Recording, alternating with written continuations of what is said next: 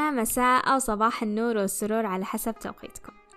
قصتنا لليوم عن المثل عادت حليمة لعادتها القديمة حليمة يقال في الرواية أنها زوجة حاتم الطائي واللي معروف ومشهور بكرمة في كل مكان بعكس حليمة واللي كانت بخيلة جدا إلى أن ضاق خلق حاتم لأنه كان يعزم الناس على أكلها وكانت يدوبك تحط ملعقة سمن بسيطة فيه حتى يقال من خوفها أنها تحط زيادة كانت إيدها ترتجف وهي تحط السمن في الأكل.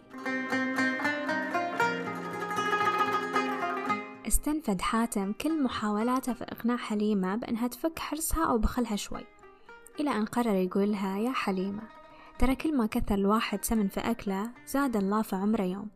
حليمة عجبها الموضوع وصارت تزيد السمن في الأكل حتى كل أصحاب حاتم انتبهوا وصاروا يتلذذوا بالأكل اللي يعزمهم حاتم عليه. يوم من الأيام صار حادث مفجع توفى على أثره ولد حليمة. بدأت حليمة تنهار وتتمنى أن عمرها يقل ما يزيد.